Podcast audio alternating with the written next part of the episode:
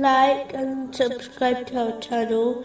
Leave your questions and feedback in the comments section. Enjoy the video. Moving on to chapter 10, verse 33. Thus the word of your Lord has come into effect upon those who defiantly disobeyed, that they will not believe.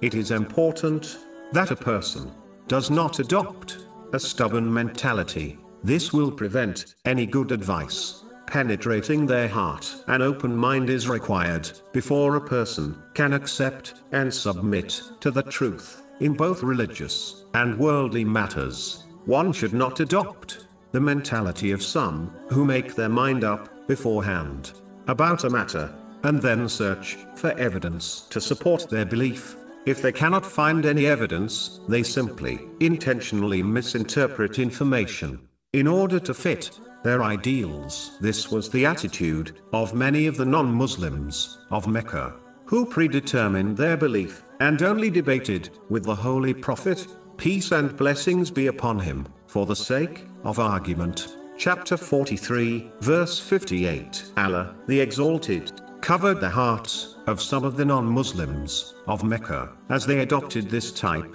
of argumentative mentality. Chapter 4, verse 155. And they're saying, Our hearts are wrapped. Rather, Allah has sealed them. A Muslim should not behave as if they already possess all the answers, as this only leads to the bias mentality discussed. A Muslim should therefore adopt an open mind and accept the truth when it is supported by strong evidence, even if it is from someone they dislike. This applies to worldly and religious matters.